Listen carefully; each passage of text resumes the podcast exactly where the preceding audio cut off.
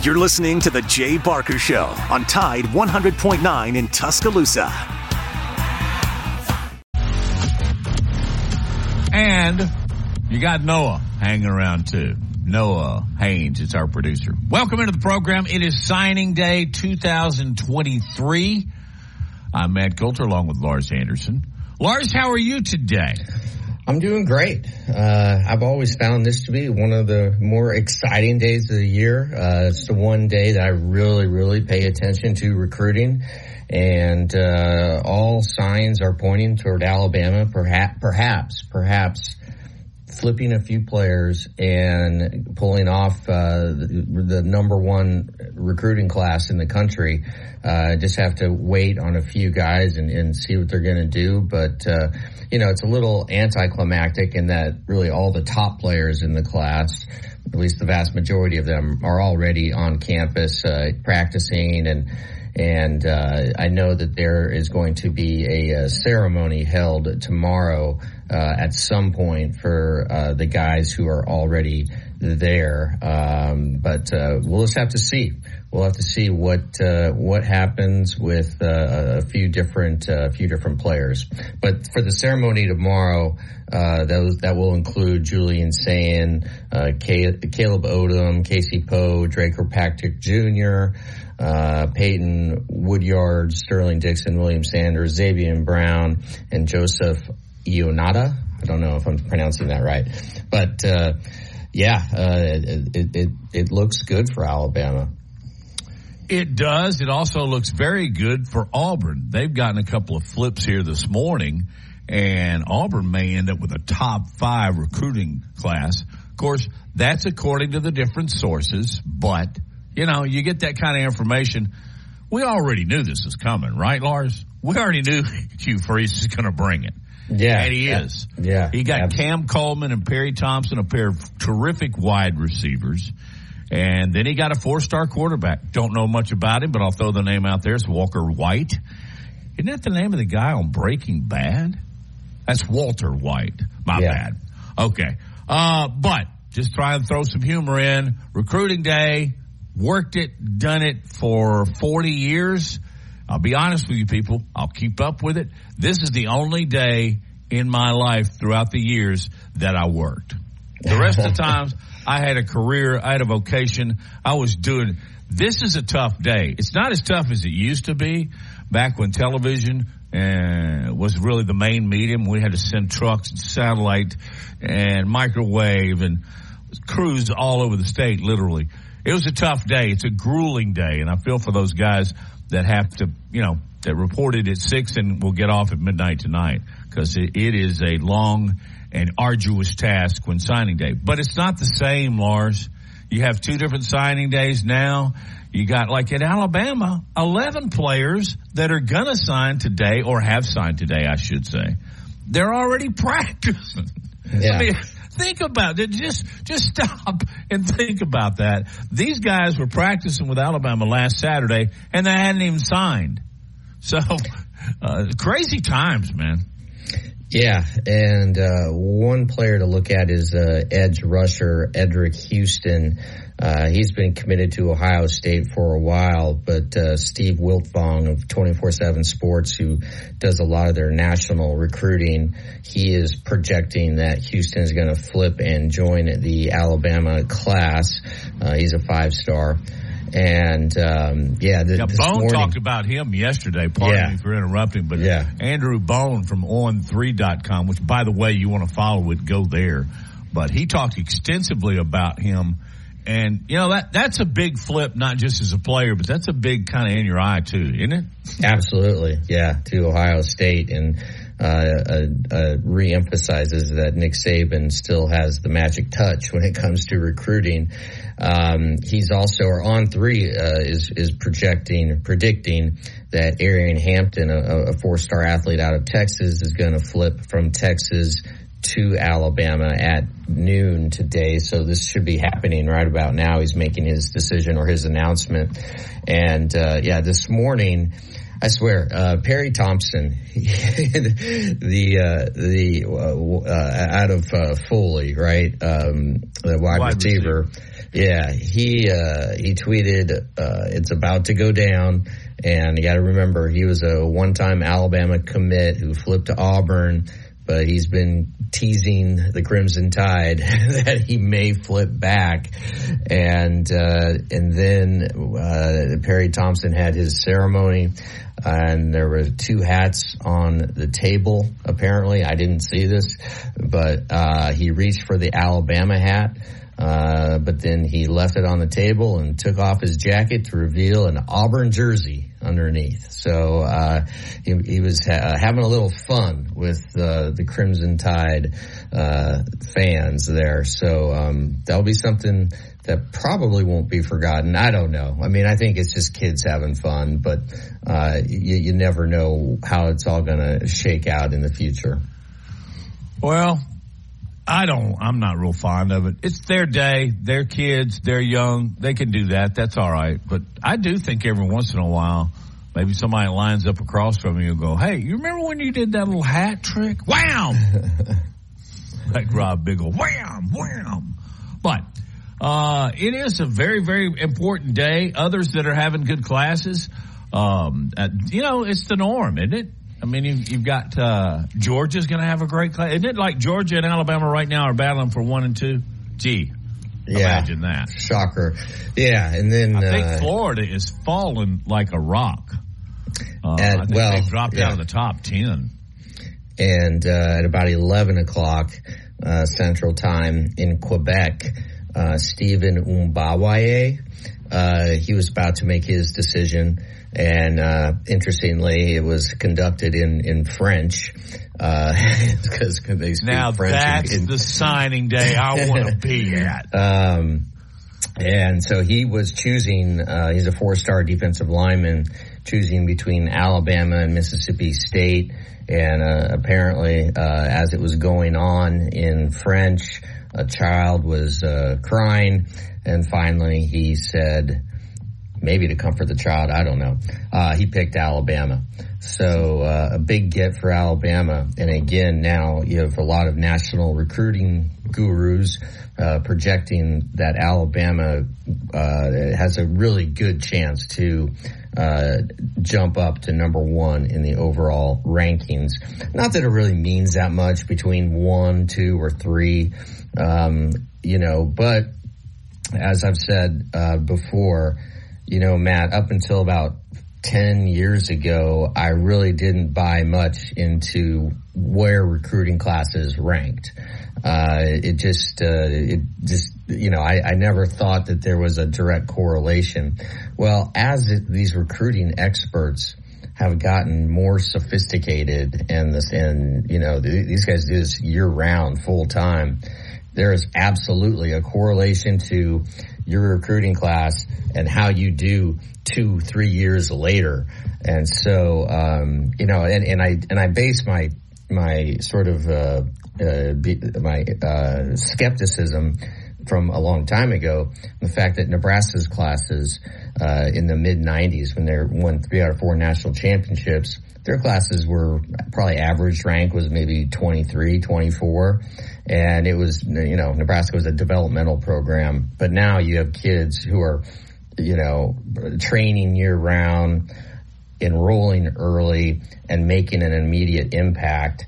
And they're just so much more, uh, sophisticated sort of football wise and, and athletically than they were, you know, when the, say uh, two decades ago. Uh, but so now you have so many kids making an immediate impact and, and so yes, there is a correlation. Cool beans, it's signing day. We'll talk more about that and continue with this show. Coming up, we'll uh, talk to Jeff Speegle, who, well, excuse me, who is behind the scenes and making all the moves to give really, really good coverage to signing day. So he is coming up and uh, we're going to take some phone calls, your questions. We'll talk about the Scooters Coffee Bowl last night. It was exciting for a while anyway. Also, got to talk about my man Aaron Rodgers. He is not your man, man. Aaron Rodgers, could he play before the season's end? You're listening to Big Noon Sports presented by Haley Sansing Union Home Mortgage.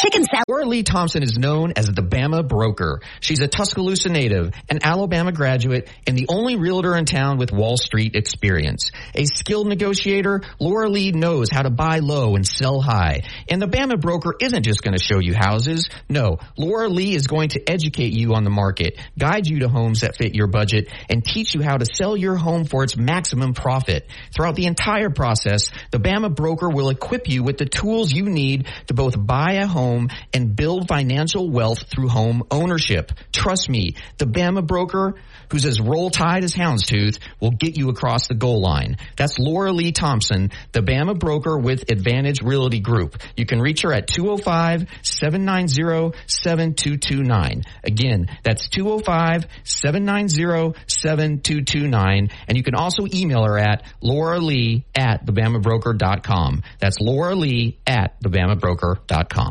100.9 Tuscaloosa weather. A good supply of sunshine this afternoon. The high today 54. Another freeze likely tonight, clear with a low at 30. Tomorrow lots of sunshine, the high 57. And Friday the warming trend continues. The sky partially sunny, the high at 60. I'm James Spann on the ABC 3340 Weather Center on Tide 100.9. It's 51 degrees in Tuscaloosa. Covering SEC sports like kudzu on the roadside. This is Big Noon Sports.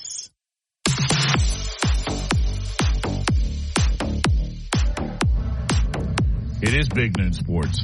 And welcome back. Hey, Lars, what do you think about them activating Aaron Rodgers? Don't really know if he's going to play. You're the contract guy. What does that mean? um, it means that, they'll have a chance to put him on the. I, well, I, I don't know. I, I think that there is no way on God's green he's going to play this year. There, if now, I'm convinced that if he does play, then he didn't suffer a full tear of his Achilles. As someone who has suffered a torn Achilles, there is no way. I just, I'm just telling you, Lars. Can I can I put the brakes on here? That's Lars Anderson. This is Aaron Rodgers, professional athlete, being paid forty million dollars a year for his legs, his arm, his brain. So no one in the history of athletics has come back from a torn Achilles. That's an absolute that falsehood. That's, no, from that how fast. do you know that? How do you know that? Prove I don't wrong. mean to get it. Let's bring it. Prove you right. Excuse me. I, am just telling you. Uh, all right. Uh, I, you got to prove. All right. If you're going to bring it up, then you need to bring the facts. Okay. Lars, I'm, I'm totally kidding. I hope you're not taking me serious. All right. Jeff Speegle from ABC 3340. He's going to come in here, black and white shirt. Get to your neutral corners, gentlemen. Hey, Jeff, how's it going? I know you got big family. You got all your Christmas shopping done? Well, you know what? I don't do that much Christmas shopping. All the Christmas shopping in my family is done by my wife, Julie. And, uh, and I told somebody at work the other day when, you know, when the kids and the grandkids open their presents, I'm as surprised as they are. That's great. I'm not just being honest. No, I love it. That's exactly what I think. Um, oh man! When you do shop, do you do the online stuff, or do you actually get out and go to Target or wherever? I shouldn't plug any of them. This is a true story. One night, Christmas Eve, I was in a panic, and I was shopping for something for uh, probably Julie, and um, and I went to the Walgreens, or I went to Walgreens. When I say when when I say I went to the Walgreens, it it it, it sounds like I'm you know I'm, I'm doing the country thing, but uh, but I went to Walgreens, and who did I see in there who was also shopping for a Christmas present? James Spann. Yeah, we're just busy guys. I mean, you know, we we need uh, we need people to shop for us. Hey, you know, I've always thought, and I think there is a service that does that. But I've, I've always told my middle child, Madison, She's the best shopper I've ever seen in my life. Now, she will overspend like crazy, but she gets it done and she gets it done fast. And there's an art to that. And it's something that I don't think guys possess that. I know a few that, you know, have already gotten their shopping done, they're wrapped, they're ready to go, but not many. Lars, have you? No, no, not at all. By the way, uh, since you challenged me on this, Cam okay. Akers, a running back, came back uh, from a torn Achilles in 173 days, and that is about five and a half months or so. So uh, that is about as quick as I can ever recall. Uh, and there were a lot of stories written at the time that that was the fastest anyone's come back in a in a single season. And so, fastest running back he was a running back for the Rams, and yeah. uh, and uh, the, the, when when he popped his Achilles, when he tore his Achilles.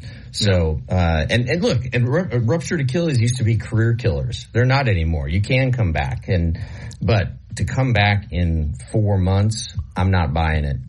I'll, I'll, what, what do you want to wager? I will wager whatever you want. I'll wager my house, my children, anything you want on the fact that he won't play. He will not take a single snap this season. Well, there's a bit difference between him taking a snap and recovering fully because he could re- recover within a year. So I've got to think we got to set up the boundaries here, and then we can uh, also include Jeff Speegle because I know what yeah, a large. So, so, sorry, Jeff. Sorry, Jeff. I just uh, I, I, couldn't let this one go. No, no. Just you know, Jeff, what it is is uh, since Lars has had this injury, he doesn't think anybody can recover faster than he did, and that's what I'm giving him a hard. That time. absolutely is not true because I still haven't fully recovered, and oh. it happened five years ago. All right, let's get well, that for, Well, for me, a, for me, a torn fingernail would be a career killer. But uh, but but these uh, this Achilles thing. I mean, it, when I when I saw that he was uh, on the bottom line of ESPN that you know he was going to come back, I go, uh, I call BS on that because that ain't happening. And uh, then, so it didn't surprise me when I saw yesterday that, you know, he's not coming back. And now, is he coming back? Is he not coming back? He ain't coming back. He ain't coming back. He ain't coming back till uh, next year. You just can't do it. Well, I think they said in the report that we ran at the top of the hour from Fox Sports that uh, if nothing else, it's a morale builder. I don't know if I buy that either, but that's what they say. The Jets don't, Lars, don't the Jets just still have a snowball's chance here of getting in the playoffs? I don't know.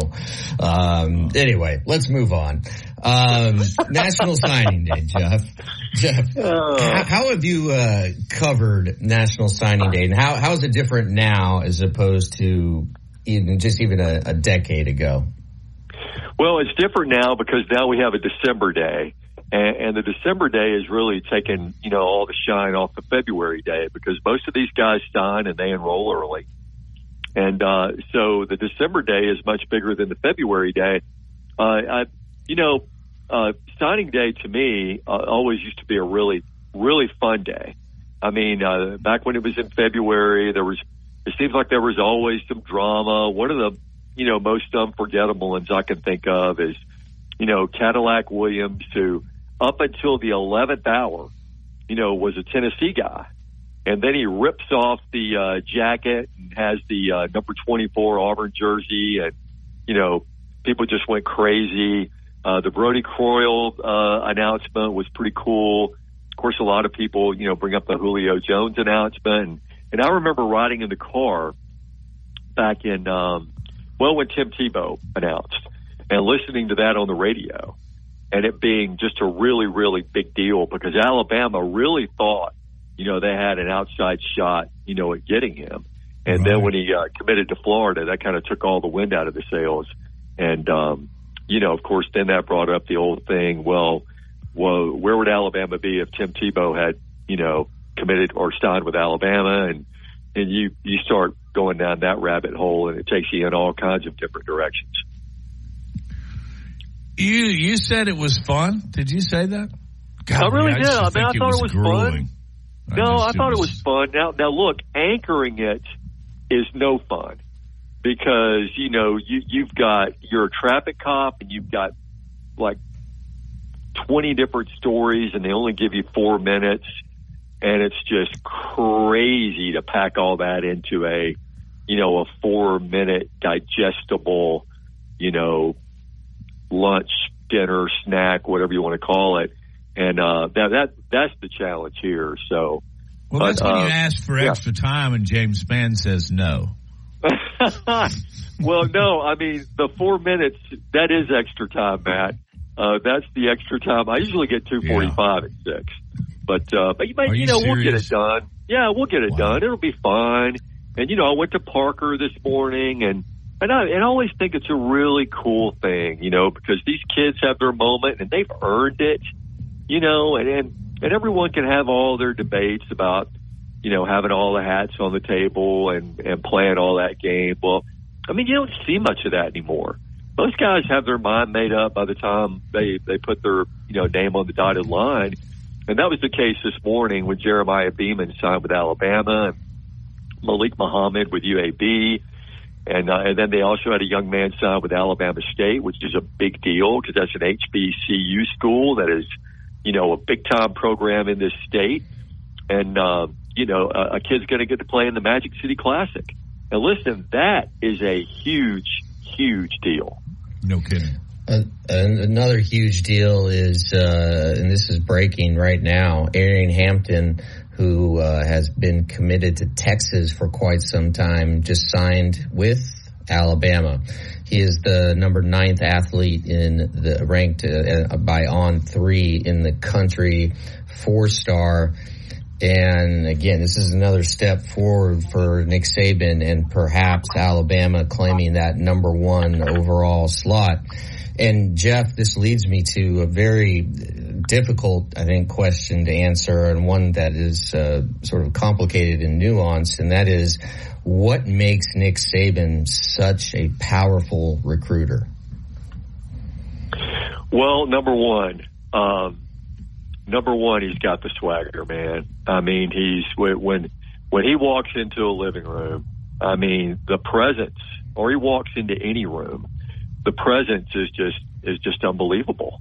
I mean, because of uh, because of the track record, because of the seven national championships, you know, because of you know the uh, uh, uh, well what he stands for, the work ethic, you know, the all the uh, all that he's put into the programs, you know, at Alabama, and he's just he's just the best. He's the best football coach on the planet right now.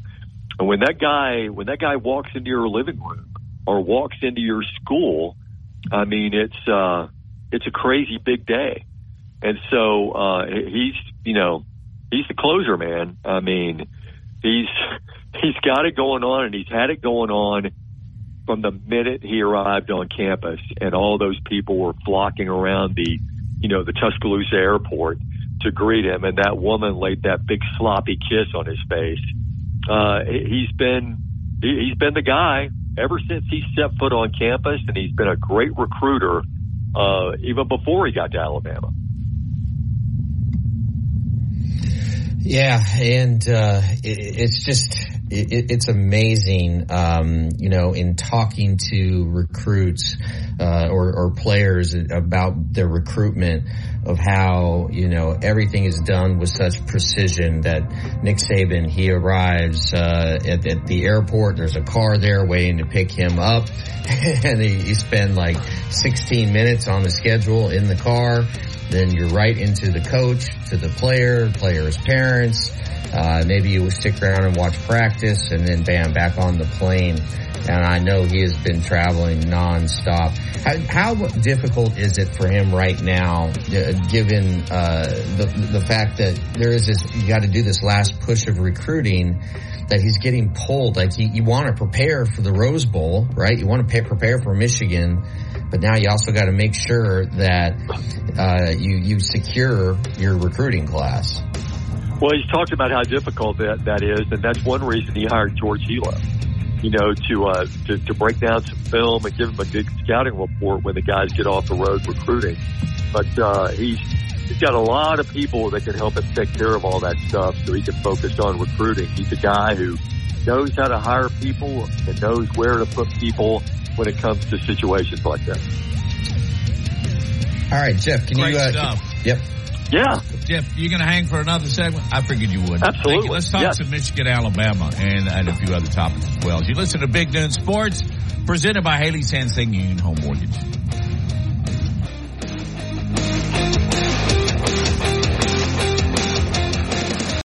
Champion Troy meets Duke in the 76 Birmingham Bowl on December 23rd at Protective Stadium. Tickets are on sale now starting at just $30. The pregame festivities kick off December 22nd at the Bud Light Fan Fest Pep Rally at Uptown with live music, team pep rallies, and everything else you need to get in the game day spirit. This season, fill your holidays with good cheer. Get tickets and more information at birminghambowl.com.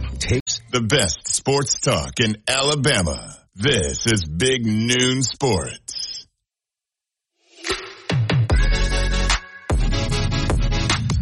Just to put this on the record here, Aaron Rodgers activated. Will he be able to play by the end of the year? He shouldn't because they're already out. The Jets are no longer eligible for postseason. So to play him or even to practice him at any type of pace would just be absolutely ridiculous. He's only got a year or two left. So I'll, I will go with you guys on that. He shouldn't play, and I don't think he will. It's Nah, too he- big of a he- he risk. It's definitely just too won't. big of a risk. However, he did make an appearance at Caniglio's Pizza uh, because what's his name, DeVito. DeVito did. DeVito did not. the Giants quarterback did. Okay, I went a Um, long way for that, and it wasn't worth it. Sorry about that. Matt, it's it's been a really good uh, last hour, and Matt and Jeff, uh, really, it's been a good last hour for Ohio State. Uh, they held off Miami and Florida State and signed the number one overall player, according to 24/7 Sports, wide receiver Jeremiah Smith, going with the Buckeyes. And uh, also the, a player who we thought was going to flip to Alabama instead does not and a huge recruiting win for the Buckeyes in that they got five star defensive end Eddrick Houston. He's staying with Ohio State, not going to Alabama as he was projected by several of the top recruiting pundits. So There you go. Hey, hey, Speaks. Here, here's Yes. your go-to guy. He's keeping up with it. You need to have him there, right on the anchor set, just handing you info. yeah, yeah. Man, look at him coming up with two big ones here at twelve thirty six. So, way to go, Lars! Keep it up. Keep up the. You know what I was thinking a minute ago? Uh, kind of candidly, Jeff. The worst thing that ever happened to signing day was the microwave. okay. Yeah. You got to know what microwave meant to TV in the early '80s. It, it's it changed the face of television in many ways, didn't it, Jeff? It gave you It the really ability to go did. live. Well, it really did, and then and since then we progressed to uh, to live views. These little uh, little boxes that you carry around where you could just uh, you know you don't have to raise like a dish or anything. Uh, you just hook it up to the camera, man. You're you're good to go, and the signal is just fantastic. And uh, that that really that really changed things too for the better.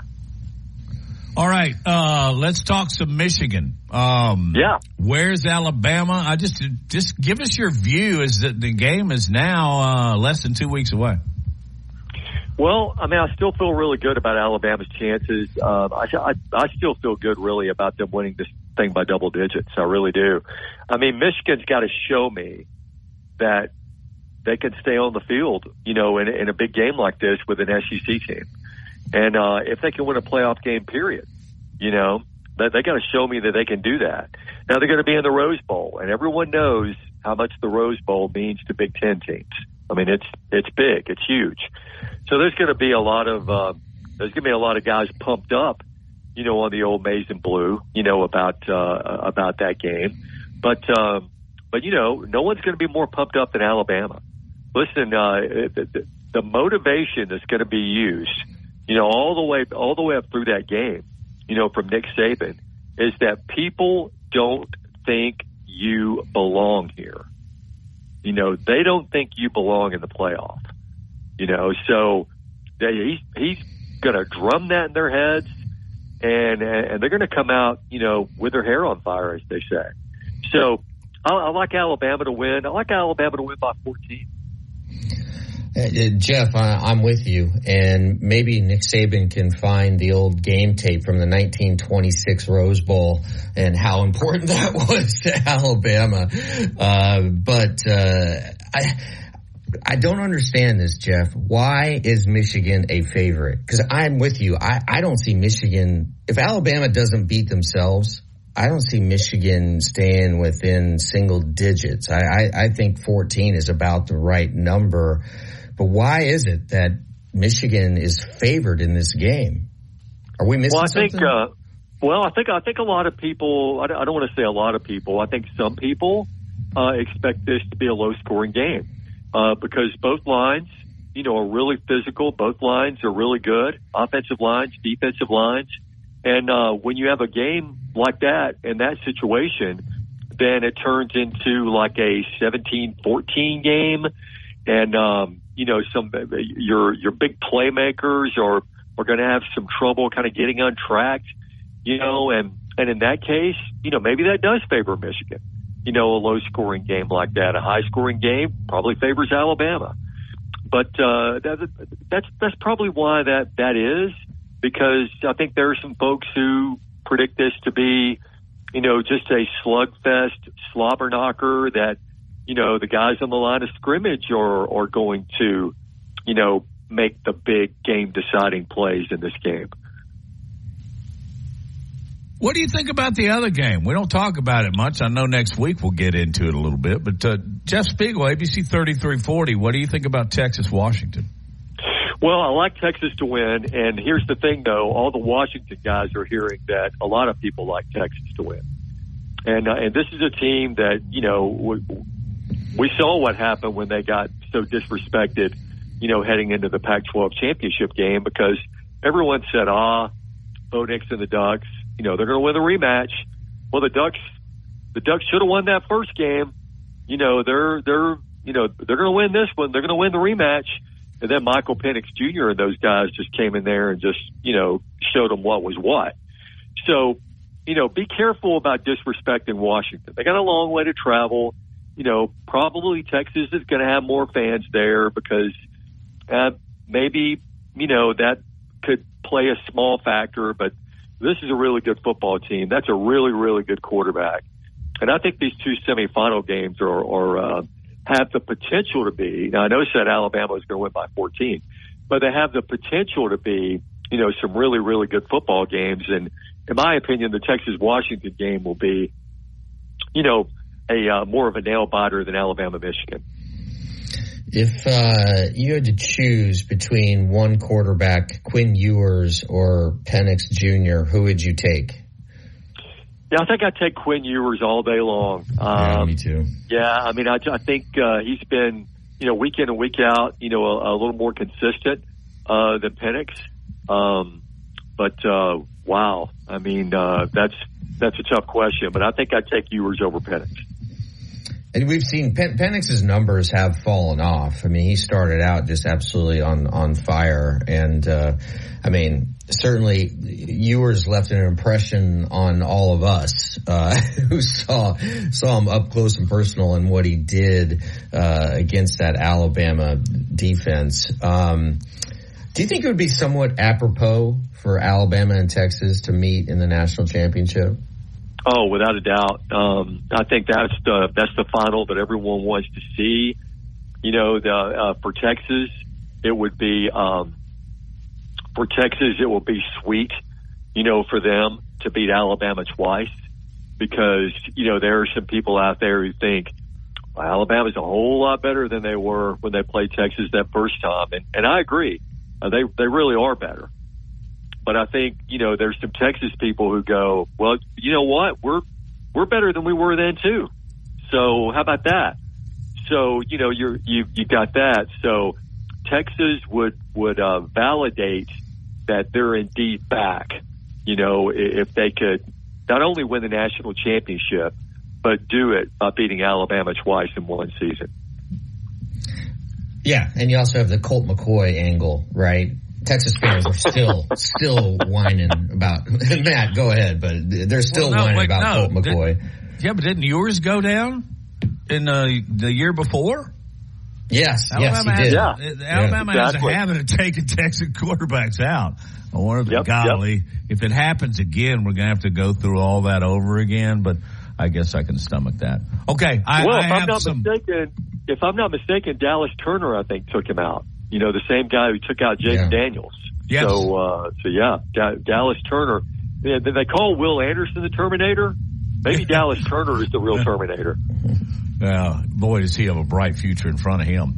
Uh, Oh, yeah. Hey, tell us about your coverage uh, on ABC 3340 as far as signing day is concerned. Well, we'll have uh, we'll have a lot of stuff on signing day. We're going to be on at you know four, five, six, ten. You know, uh, re- recapping you know the events of the day, and certainly we'll you know uh, be you know just talking about it as the week goes on. And but uh, but mainly today, four, five, six, ten for us. And uh, really appreciate you guys having me on. Hey, it's our pleasure, man. You do a Thank great you. job. Appreciate uh, hey, thank all you. levels. Y'all have All right. y'all have a good day. Merry Christmas. Merry Merry Christmas. to Jeff Speegle, the Spieg man. All right. Um, hey, I have breaking news out of the pizzeria in New Jersey. We'll get to that on the other side of the break Nice. on Big Noon Sports.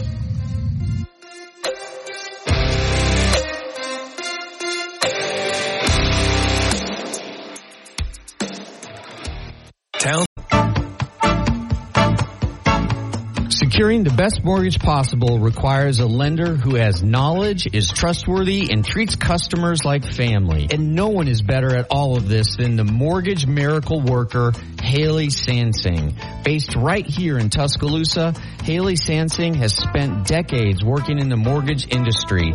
With Haley, it's personal, holding your hand from contract to close.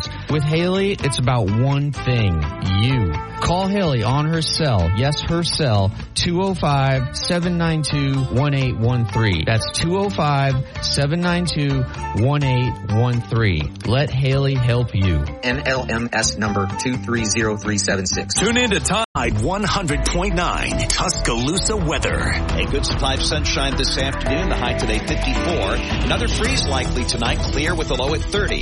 Tomorrow lots of sunshine. The high 57. And Friday the warming trend continues. The sky partially sunny. The high at 60. I'm James Spann on the ABC 3340 Weather Center on Tide 100.9. It's 52 degrees in Tuscaloosa. From T-Town to the Plains, this is Alabama's most in-depth analysis on the SEC. This is Big Noon Sports. I love bringing you stories like this. It's very cool because yesterday it was not cool. It was bad. Tommy DeVito, through his agent, had scheduled an appearance at Caniglio's Pizzeria in New Jersey. Evidently, it's just a big time and very well known pizzeria. Yo, they had ten thousand dollars to pay his appearance fee, so they got to be making a pretty darn good pie. But his agent wanted to raise it to twenty, so the pizzeria said we can't afford that.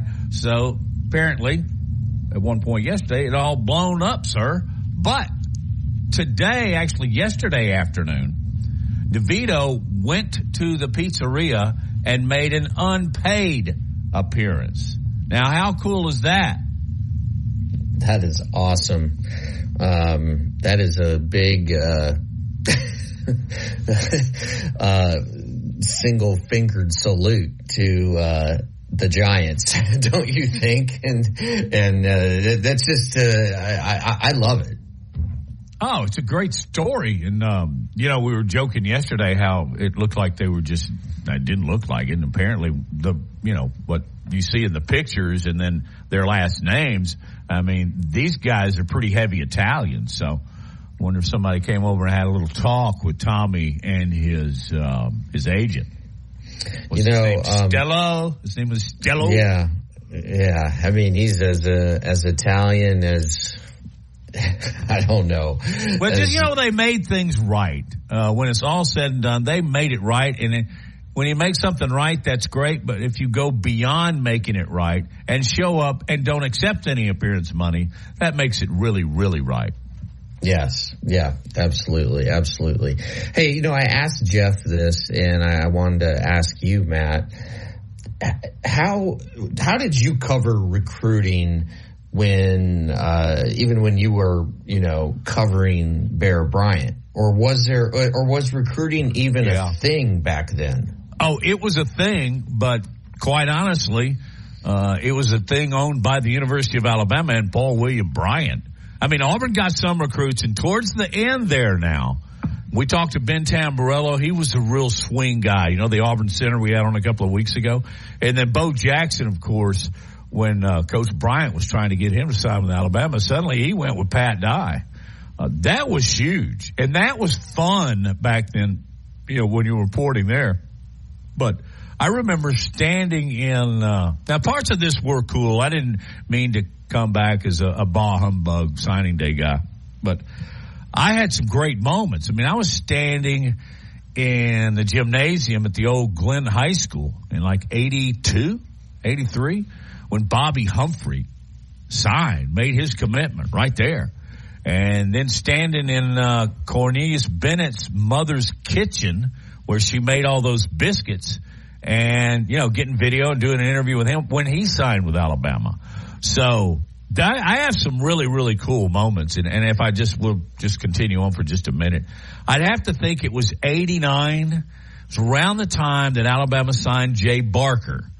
But about that time, they also signed David Palmer, um, the bookends. You remember uh, Curry and Copeland, national championship, the two defensive ends? But yep, Antonio yep. Langham, they all came in around that time, and that was fun covering them. But uh, it is it is a very labor and very intense day when it comes to trying to literally what you're trying to do is you're trying to outgun your competition and see if you can get that one more piece of video, that one more soundbite that your competition didn't have. You know, um, I'm always interested in the ones that got away. And uh, one of my favorite uh, stories is about the NFL's all-time leading rusher, Emmitt Smith. Um, he, uh, he, he was uh, he went to high school in Florida and he told friends and family members that he was going to show up to school on the on signing day wearing the colors of the school he was committed to or committing to. And he was down between Nebraska and uh, and Florida so what does he do? He comes to school that day all decked out in a red sweatsuit, short uh, pants and top, and and then gets up to the microphone and says, "I'm going to Florida." Wow. I mean, it just killed Nebraska fans. killed Nebraska fans. Boy, I'll bet they remember that to this day. Well, I do. yeah, oh, yeah. I'll bet. You know, I love Emmitt, and I, I think when you speak of the greatest running backs of all time, you have to mention him immediately. Oh, for sure. But I didn't. I, that's not something. That, knowing him a little bit more after high school, that's not something I would see him doing. No, but, no. Uh, I mean, I mean, he, you know, they're seven, seven, yeah, 17, 18 years old. You know, um, but yeah, it, it, felt kind of cruel at the time to, to do that. Did you guys get Raiola? Did I just see a Nebraska? Text yeah, Nebraska, yeah, Nebraska Raiola. got Raiola. Yep. No. See, that's a big flip. I mean, I bet. That's man, I biggest. would really like to have about thirty seconds of watching Kirby Smart when that happened. Man, yeah, he is uh, not a happy uh, guy. Dylan Raiola is the biggest uh, recruit that Nebraska has signed since Tommie Frazier, and you go before then it would be Turner Gill. Um, I mean, this uh, is potentially program altering and uh, you know, I, I'm I would be shocked if he it doesn't start day one. Um, and uh, and Nebraska's just going to build everything around him. Uh, Nebraska's never had a five star uh, number at, at, one point he was the number one overall player. People have him now anywhere from five to ten, but most recruiting services have him as the number one overall drop back sort of pocket passer. And man, he's a big kid. six three, six four, and he's he's 18 and he weighs 230 pounds. But yeah. then again, you got to remember his dad played center for Nebraska, was All American at Nebraska. His name is on the stadium, and he played center for the Lions uh, for about a decade. So he, his dad's a pretty big dude, and and and, and so is uh, Dylan Raiola. There's so, a, um, there's a picture online that I saw yesterday, and it was him like walking out of a classroom, not classroom, but actually out out of the front of the school, and it looked like you know he had some family members, and then there was this guy who looked like about average height and weight standing next to him, and he looked like he was about four feet tall. yeah. I mean, and he's he and that that guy was kind of small in stature and, in height and weight, but uh, Raiola, I mean, he looked like he could play linebacker. He looked like a safety, yeah. is what he looked like. He's a big, he's a big kid, and uh, it was interesting when he uh, announced on Monday, yesterday or two days ago, that he was going to go to Nebraska. He put out this video and it was so clean and slick and well produced. I mean, I was thinking to myself, this video must have cost like five thousand dollars to make. It was all set to the the song like "I'm Coming Home," uh, and you know, it's just we're just in a different world now, Matt. Oh no, kidding. but you know, you can world. do. It's just like Speaks was talking about. You can do that stuff on your phone. Um, I remember many years ago there was a place down in Pelham, and that's what they did. They would make videos of your child, be it girls basketball or track and field, mostly football, but they would make videos and then they would send them out to select schools because there are a lot of scholarships, believe it or not, that go unused. All right. Hour number one on this Wednesday. We're coming back on the other side of the top of the hour. And uh, will give us an update since he is our recruiting analyst for the day. You're listening to Big Noon Sports, brought to you by Laura Thompson, the Bama Broker.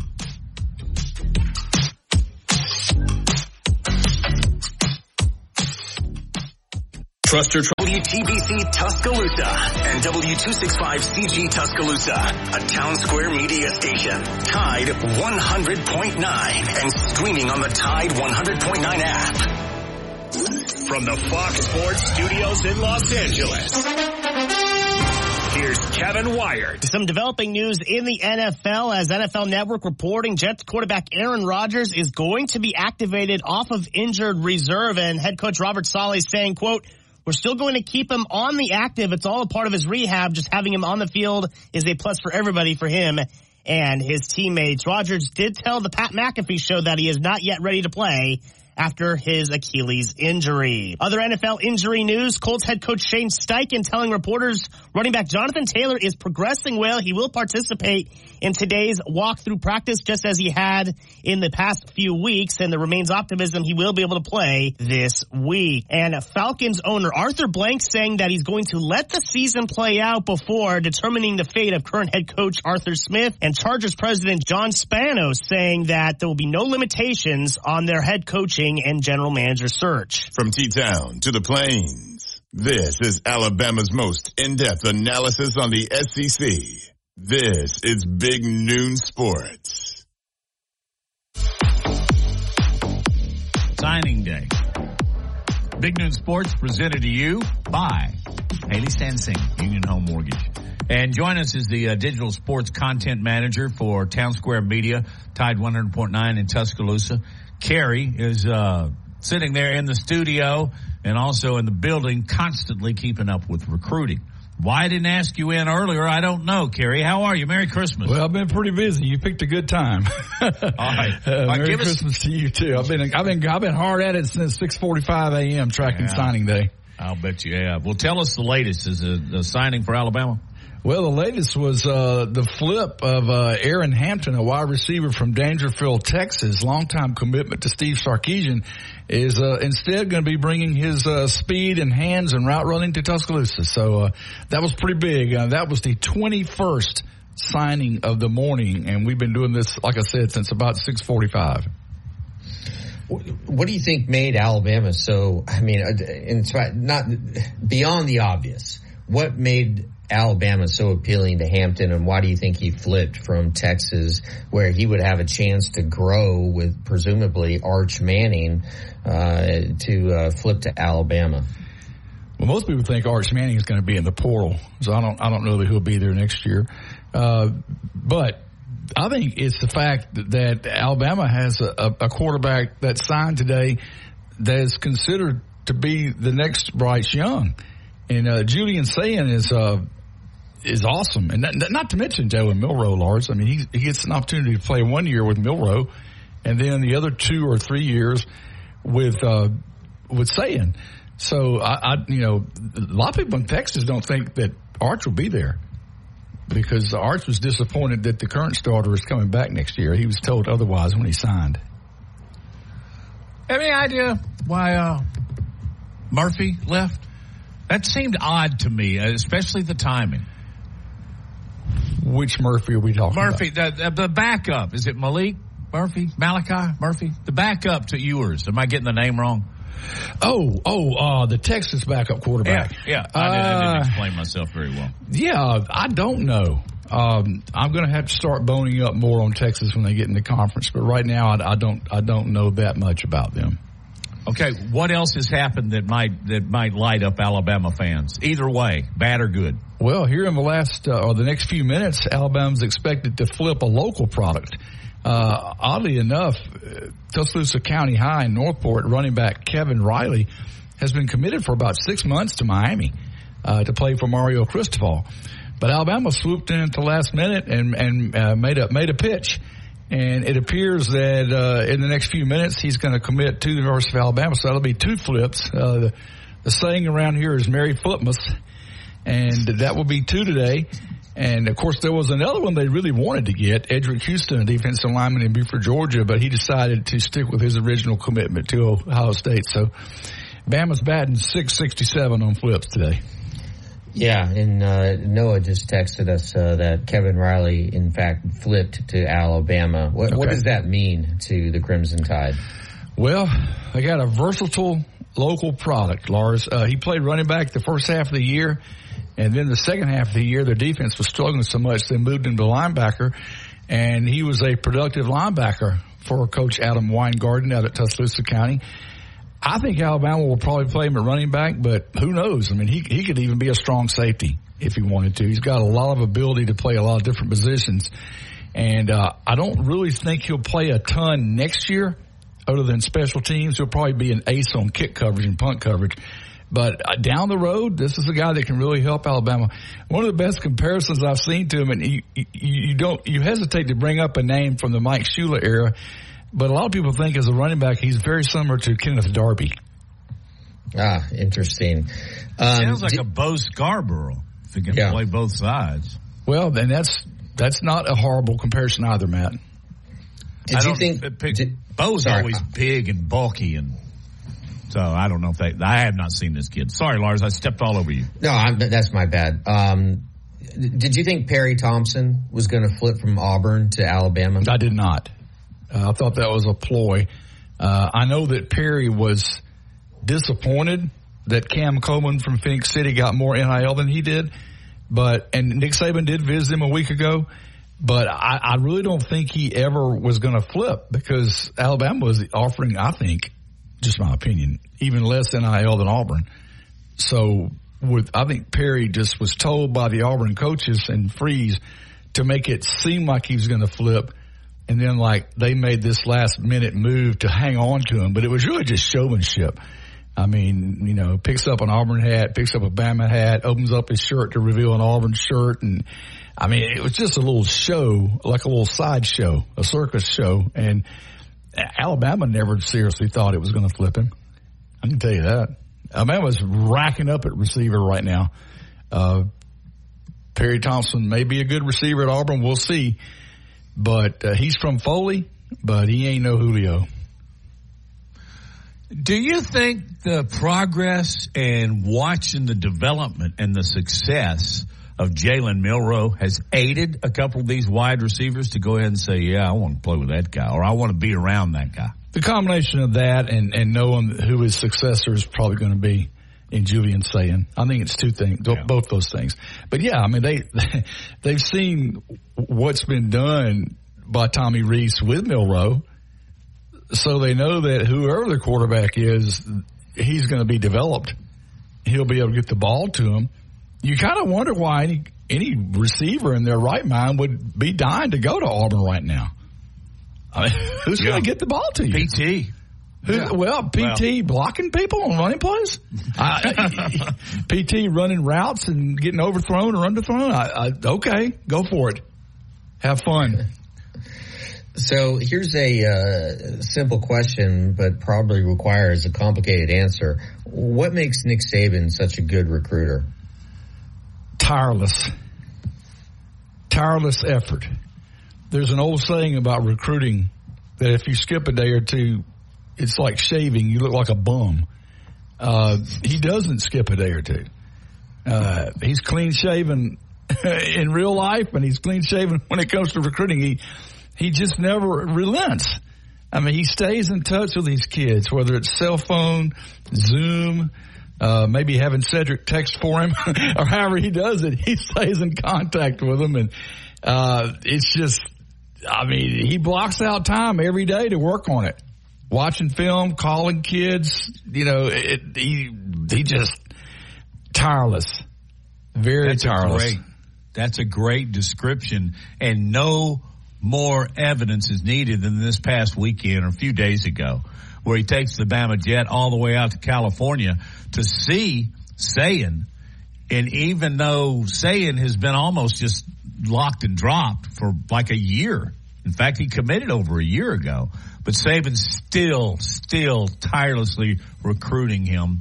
Imagine he does that with uh, some of his own players now because you have to recruit to keep the kids around too. Yeah, you have to um, keep them out of the portal. And the, the irony about Sayin is, yes, Nick did fly out to California to recruit him in person a week ago, but now he's here in town practicing with the team since Saturday. Crazy.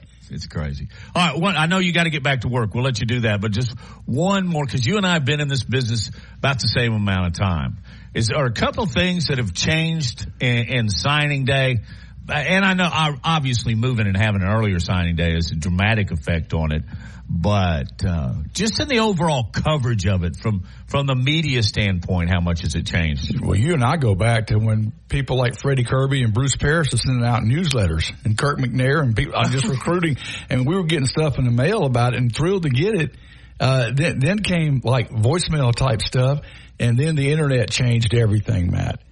It changed everything about recruiting.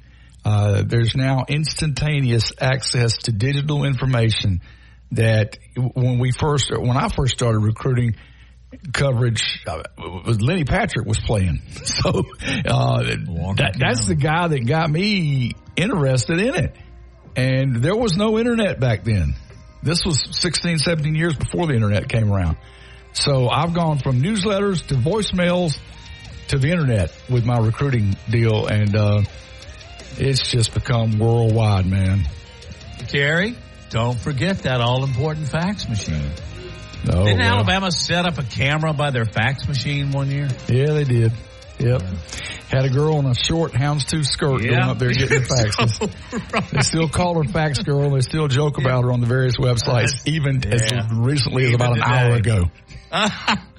hey, I'll let you get back to work. Really appreciate you dropping in and enjoy working with you all the time. Thank you, Kerry Clark. Thank you for having me, man. Talk to y'all later. You bet. Uh, go to the Tide app, go to the website, go through uh, Tide 100.9, and you will be able to keep up with what's going on firsthand with our own Kerry Clark. Hey, we uh, we got to run. When we get back. I've got uh, a Christmas question for Lars and for you. You can dial in and and uh, you can answer 205-342-9904.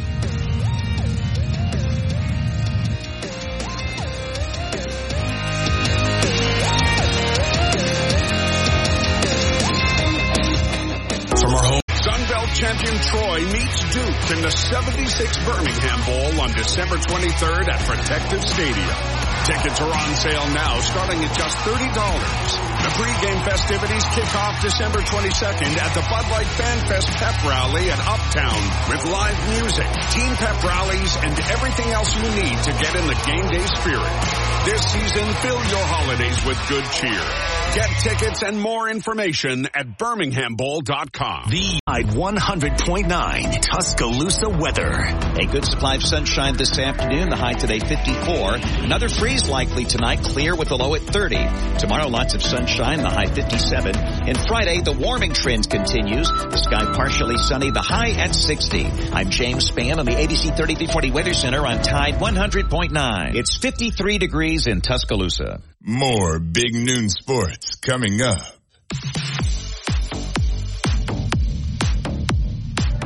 Signing day. Lars, back before they moved to an earlier day along with the regular day, I think it was always held on the first Wednesday in February. Does that sound, does that Yeah. sound correct to you? Yeah. And when there was only one day, it was, well, you can imagine, you were there. The added pressure of getting things done and having it done that day, particularly on those covering it, because then, you know, we're trying to get the information out there to the fans best we can, as fast as we can. So it was even more demanding just a few years ago. So a little less demanding. Here's a question for you, Lars. Okay? Okay. Do you have a favorite Christmas cookie? Uh, I do. And it's Lay it uh, on me. Is it a Neb- it's first of all- probably be, it's probably Nebraska like thing. this is my Nebraska roots, and you know we're kind of meat and potatoes, plain Jane people. I just love a sugar cookie, just a sugar cookie, and the kind that uh, when you take a bite of them, it just kind of melts all over your mouth. You don't even really have to chew them. Yeah, Yep. they're good. Very good. yeah. How about you? Uh, yeah, my and this is on my rearing too. Uh, my mother's parents were German. In fact, their last name was Rommel, not related. But man, they used to get some horrible phone calls. They lived in America, but that last name didn't help him out. But anyway, um, my grandmother would make these these hard gingerbread cookies that had it kind of tastes like a ginger snap, only a lot better. And then she would take a knife and just scroll across the top of it with little white icing. And there would be a jar in her dining room. And when we came to visit them for Christmas, I hate to say this, but we probably didn't hug first. We got a cookie, then hugged. They were that good. So Yeah. anyway, I just uh cookies and Christmas seem to go hand in hand. I mean, I don't think about cake. I don't think about pies. Do you? I mean, uh, No. I guess maybe you do some pies, but not really cake. But I always think of cookies, and it's good to know that you have a, a Nebraska cookie to go with. yes, yes. Um, All right. What but- direction should we head? Do you want to? Hey, to tell you know you're a long form writer, uh, long articles in magazines, and of course, twelve now working on thirteen books. Um, so you your de- you had deadlines certainly, but it wasn't hour to hour like it is in recruiting. Do you have other than the one you shared about Emmitt Smith, which is, which is hysterical and hurtful to all the big Reds? But do you have another recruiting story in you know in your quiver? Um, I mean, just uh, I, I wanted to, uh, you know, get into what makes Nick Saban such a good recruiter. And uh, you know, our our previous guest, Kerry, uh, used the word Clark, uh, yeah. tireless, uh, just relentless. Um, the thing with Nick Saban is it is a 24 7 365 day pursuit. And uh, there is a part of every day that uh, at least every working day probably every off day as well if there are any that uh, assistants and uh, and Nick himself they spend it on recruiting. And uh, and when they are in the process of trying to figure out who they want to target, uh, they do what is called basically a, uh, a, a seven deep dive.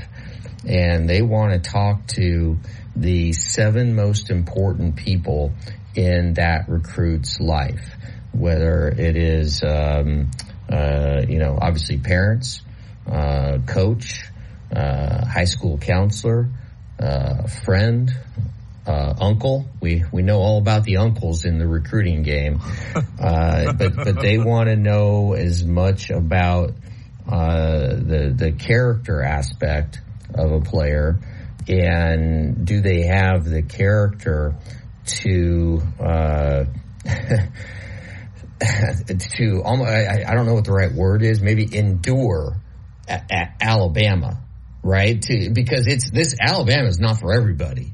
Nick no. Saban is not for everybody. You better be willing to work your ass off. And there is there are no shortcuts in Tuscaloosa with Nick Saban right? And so they got to figure out who fits that sort of like almost personality profile. And then who fits the uh, the, the, profile on their uh, uh, um, you know talent wise.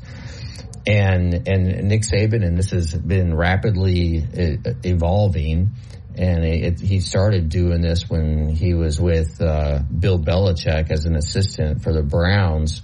Is that they developed a height, weight, speed metric for every position. This is the ideal height. This is the ideal weight. This is the ideal speed. All right. And then you, you want to find a player who is close to that perfect metric as possible. And, and, and so you, you identify that and then, I mean, he'll then he wants to know about uh, knee dexterity, ankle dexterity, uh, ten yard sprint time. I mean, it is as scientific as an approach as anyone has in college football. And uh, and then he's just you know the ultimate closer. Um, when he was recruiting Julio Jones who both you and I believe is the single most important recruit of of the Nick Saban era, because Julio far and away, you know, the number one guy in the country, down in Foley, Alabama. He had committed to Oklahoma. Oklahoma had Sam Bradford, who would go on to win the Heisman Trophy. They're throwing the ball all over the field. It's a perfect place to go uh, for a wide receiver like Julio. And Nick Saban, you know, walks in there, walks into the living room, uh, talks to uh, mom and Julio, and um, basically says, "You know you're good. I know you're good. We want you. I want you." But we're going to win with or without you. And Mic drop. and they hadn't done anything. Mic drop. Alabama hadn't done, Nick Saban hadn't done anything at that point at Alabama, but there was conviction in his voice. There was, uh, and, and I've talked to, you know, uh, Coach Saban about this. I've talked to Julio about this. There was just something that left Julio like uh, absolutely hypnotized. Like this guy is not, there is not one iota of BS to this dude. And so what did he do? He flipped. And then that showed like the rest of the country and, and high school players talk, you know, it, it, like the, the best high school players in the country, they talk. And in who, the fact that Julio went there, that was the, I mean, there would have been a game changer if Julio hadn't decided to do that.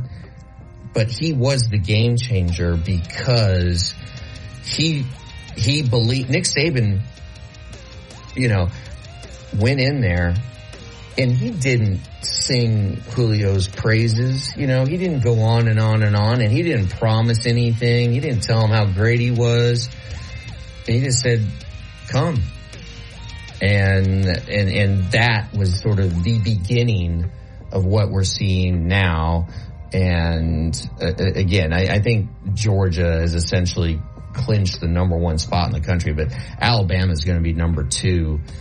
And but that's almost that is beside the point. the larger point I'm trying to make is that nobody can recruit like Nick Saban. And even in the winter of his career, he still is as fierce as ever. Certainly is, and you see it. And you actually hold the key to what may be the most important thing about Saban's success.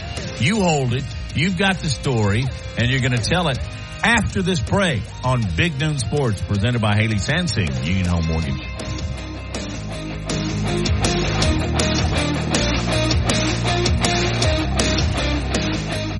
It's time to ring in the new year right. Bama, a winner over the Georgia Bulldogs, claiming the. It's the Alabama Crimson Tide and the Michigan Wolverines in the college football playoff semifinal at the Rose Bowl. Our coverage starts at 1 on New Year's Day on your home for Alabama football. Brought to you by Birmingham Racecourse. BirminghamRacecourse.com. You can be a winner too. Lee Thompson is known as the Bama Broker. She's a Tuscaloosa native, an Alabama graduate, and the only realtor in town with Wall Street experience. A skilled negotiator, Laura Lee knows how to buy low and sell high. And the Bama Broker isn't just going to show you houses. No, Laura Lee is going to educate you on the market, guide you to homes that fit your budget, and teach you how to sell your home for its maximum profit. Throughout the entire process, the Bama Broker will equip you with the tools you need to both buy a home and build financial wealth through home ownership. Trust me, the Bama broker who's as roll tide as houndstooth will get you across the goal line. That's Laura Lee Thompson, the Bama broker with Advantage Realty Group. You can reach her at 205-790-7229. Again, that's 205-790-7229. And you can also email her at Laura Lee at thebamabroker.com. That's Laura Lee at thebamabroker.com. This is the Big Noon Sports Network.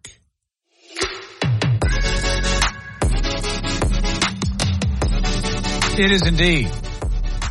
Big Noon Sports, Matt Lars, Noah Wyatt is on hand as well. And uh, wanted to remind you folks, I just looked up. In fact, I'm going to do it again while we are live on the air. Isn't this absolutely compelling radio? The weather forecast for Saturday is just one big, beautiful yellow sun. No clouds at all. Kickoffs at 11 o'clock in the morning. It's going to be about 60 to 65 degrees with a high games in around 67. I don't know if you get better football weather than we're going to get this Saturday. So it's perfect for the 76 Birmingham Bowl. You need to get your tickets now as the commercial that you hear regularly on this station you can uh, get a ticket as low as thirty dollars. Uh, this day and age, you, you, don't get good quality football entertainment. It's Duke, by the way, and Troy, our neighbors to the south, and they're going to be playing eleven o'clock. Lots on the line for these two teams. Uh, lots on the line for Birmingham. We need to support this event. ESPN certainly thinks it's worthy, so you should too. Grab the children, take a break from your holiday shopping, and head down to Protective Stadium this Saturday at 11 o'clock. Go to the Birmingham Bowl, birminghambowl.com. Just hit that and you'll get so many ways to buy tickets. It's unbelievable. But try and go through the website so it's directly through our uh, good friends, the Birmingham Bowl. You know, Missy Beatrice and Mark Meadows and those guys down there just do it. They've done a great job for years and years and years. So our advice from Big Noon Sports is to go to the Birmingham Bowl. We were talking about Nick Saban and his ability to recruit. And it started, Lars, because you tell the story so well. It started like the first day he was at the football complex, didn't it? Yeah, absolutely. Um, it was uh, right after he had his uh, opening press conference. Um, he met with uh, the support staff, everyone from janitors to uh, to the people who um, you know, uh, like mowed the grass, uh, you know, did the uh, the upkeep of uh, of Mal Moore to the uh, administrative assistants, and you know, um, what his message was: we have to be relentless and almost, you know, perfect in everything we do. And here's what I mean. For the uh, groundskeepers, hey, the first impression that a recruit gets is what the place looks like on the outside. I need you to be as hardworking as I am to make sure that the outside of this complex and uh, when you go over to Bryant Denny, that it, uh, it it's as uh, you know as, as, pristine as the Garden of Eden.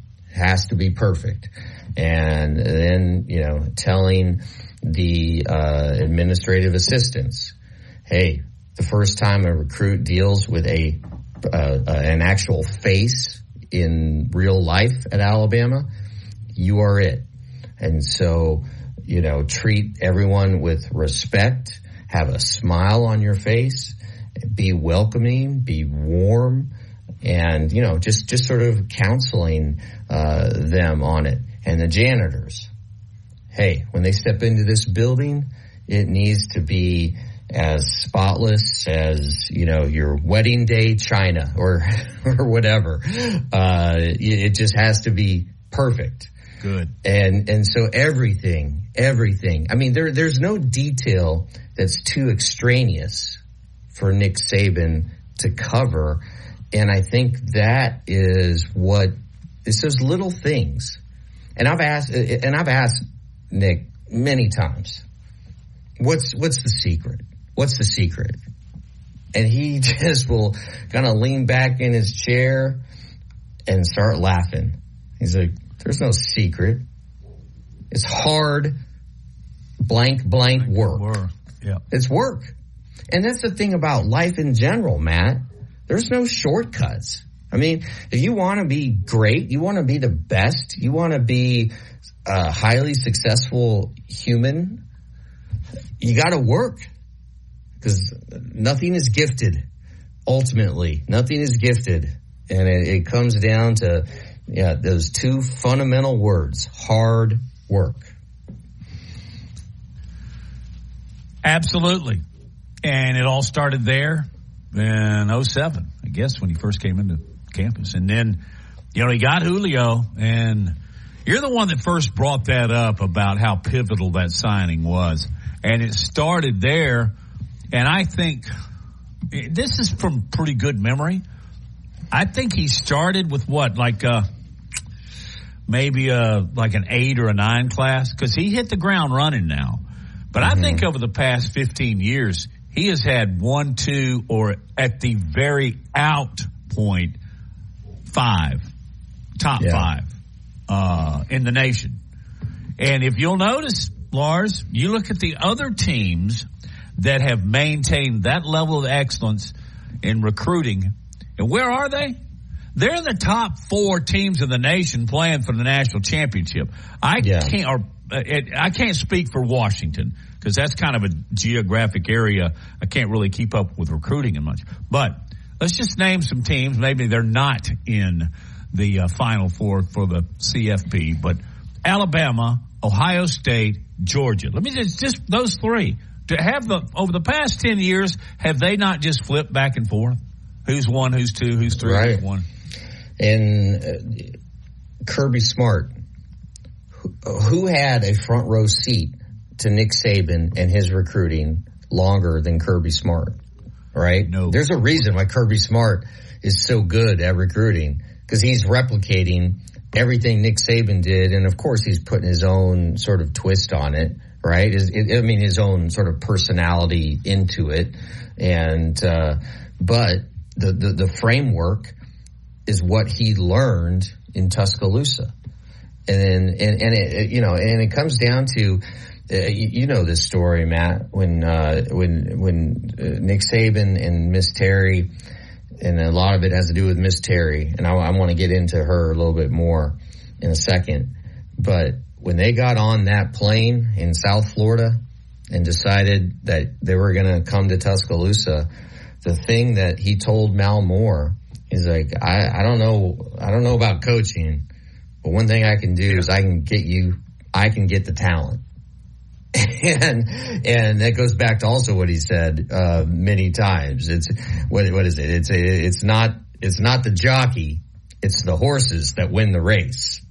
and like Nick Saban in this metaphor is the jockey and the, the horses are the players. And so, I mean, he's known from day one just exactly uh, what's important. And it's like, you, you can't, you, you know, talent, talent, talent, talent.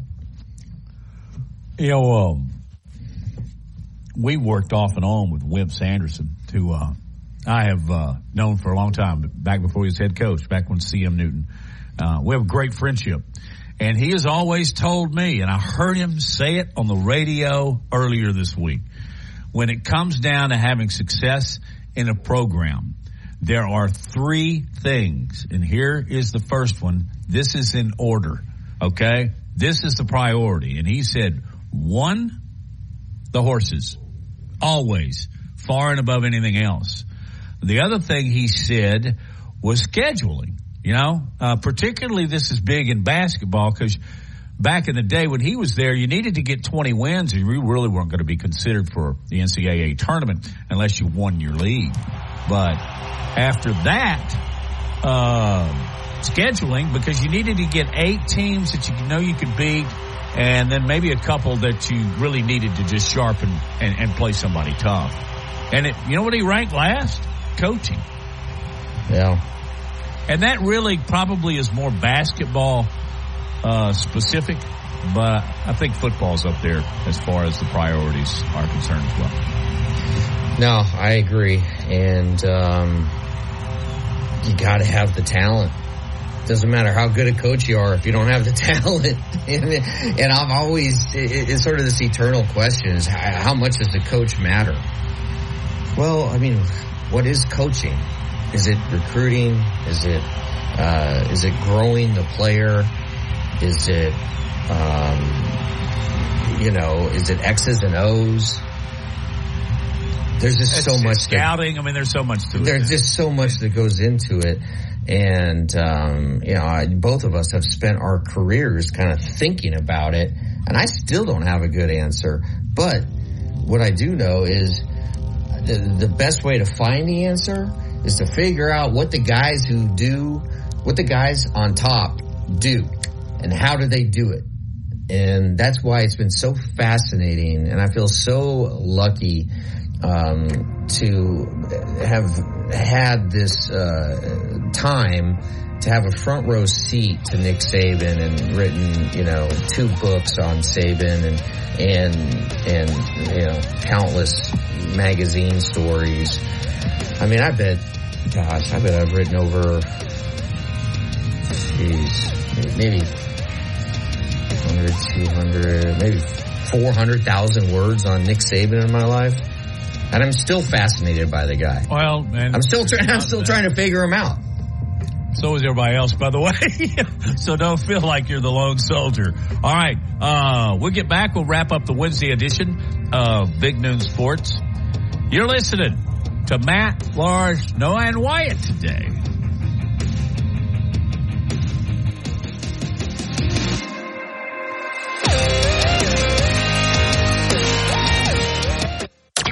Go inside the Alabama Crimson Tide with the Gary Harris Show.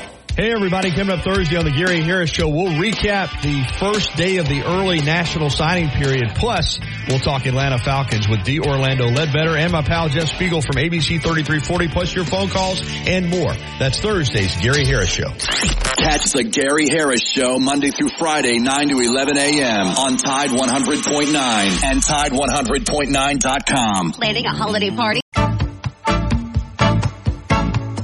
Securing the best mortgage possible requires a lender who has knowledge, is trustworthy, and treats customers like family. And no one is better at all of this than the mortgage miracle worker, Haley Sansing.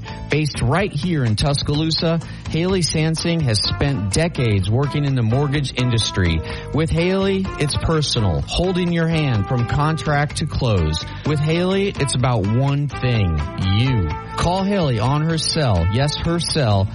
Oh 205-792-1813. That's 205-792-1813. Let Haley help you. NMLS number 230376. Tide 100.9 Tuscaloosa weather.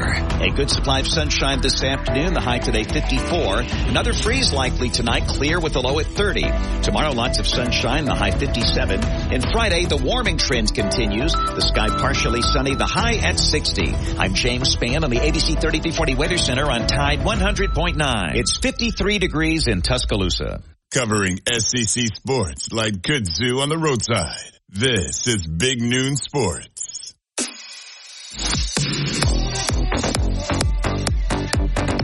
Signing day. Signing day 2023. We'll have another one in 2024 in February. Right now, Lars had just pulled up an article that was posted few, uh, just a few minutes ago. Um, and they are uh, already kind of deciding in certain areas who the winners and losers are. And it's only two o'clock. So it's a lot of the day left. And of course, they can sign tomorrow, by the way. They can sign up to Wednesday of uh, February. But anyway, it says uh, one of the biggest winners Go Big Red, Nebraska. and they're basing a lot of that on Dylan Raiola, who flipped from Georgia. Pretty cool. Yep. Nobody's going to be surprised by a lot of these names. When I get a little further down, you might be. Alabama. You know what they're basing that on? Basically, on um, the potential of Ryan Williams, who is committed a long, long time ago, but will yeah. not actually sign till February. Outstanding wide receiver out of Saraland. And then, of course, uh, Sayin. Uh, he's the big time quarterback Alabama signed, and he's already at practice. Miami of Florida is listed among the top. How about this Texas Tech? Mm. Huh. Pretty interesting. Ohio State. All right. Those are listed as winners. Here are your lists of losers. Georgia. Man, that's hard to believe. It is really hard to believe because uh, they just. But they're basing that on the loss of Raiola. Yeah, well, they still have the number one overall recruiting class in the country, but no, they they don't have uh, a, a, a, quarterback the caliber of Raiola on the roster to uh, to be the successor to Carson Beck, who, by the way, Carson Beck said he is coming back next year. So, um, yeah, I, I wouldn't shed too many tears for Georgia. South Carolina, excuse me, Southern California. Got my USCs mixed up. And you can understand there because Lincoln Riley's a heck of a recruiter. He's a heck of a quarterback recruiter. And plus, I would maintain that USC, if needed, uh, and I'm sure that they do, has probably got NIL money right up there just beneath Texas and Texas A&M. Um, the other one, uh, they said that the Big 12 was losing big time, uh, just as a group. So there you have it. The winners and losers as uh, 151. Yeah, the uh, the instant analysis. Uh, yeah, it's just you know, in order to properly rank these uh, recruiting classes, you got to give it two, three years. It's the same in the NFL. You know, everybody wants to assign grades right after the draft is over, but in reality, you can't do that until, um, you know, three years later. I mean, Tom Brady, sixth round draft pick. like, uh, and it took that, Bledsoe getting hurt for him to get into the game. Yeah, exactly. Um, yeah, I mean they're they're just guys that you, you you hit on that you never thought would do anything, and they uh, they break the mold and they end up exceeding expectations, and and that's the same way um, with with recruiting. I mean, oftentimes it's the three star who's going to end up being the star of your team. Mac Jones wasn't he a three star? And I know Mac Jones is struggling, but whatever. He he led Alabama to a national championship, was an incredible quarterback in Alabama and became a first round draft pick. Yet he was a three star quarterback coming out of high school. So you never know. Did you ever see those pictures of him when he was much younger? And Yeah. evidently he was a hell of a tennis player. But did you Yeah. ever see those photographs when he was like tennis player slash model No. of Mac? Everybody right now, stop what you're doing and Google it because you'll be able to find it. Um, they're they're very very funny, and there's no way that I think I can accurately describe it uh, without stepping on a toe or two. So that will be your homework assignment over the next 22 hours is to, to find some of those. You know the tennis uh, sweaters that you would wear if you were at Harvard. You know the knit ones that have the V and Yeah. then the, they're colored around the V with some stripes.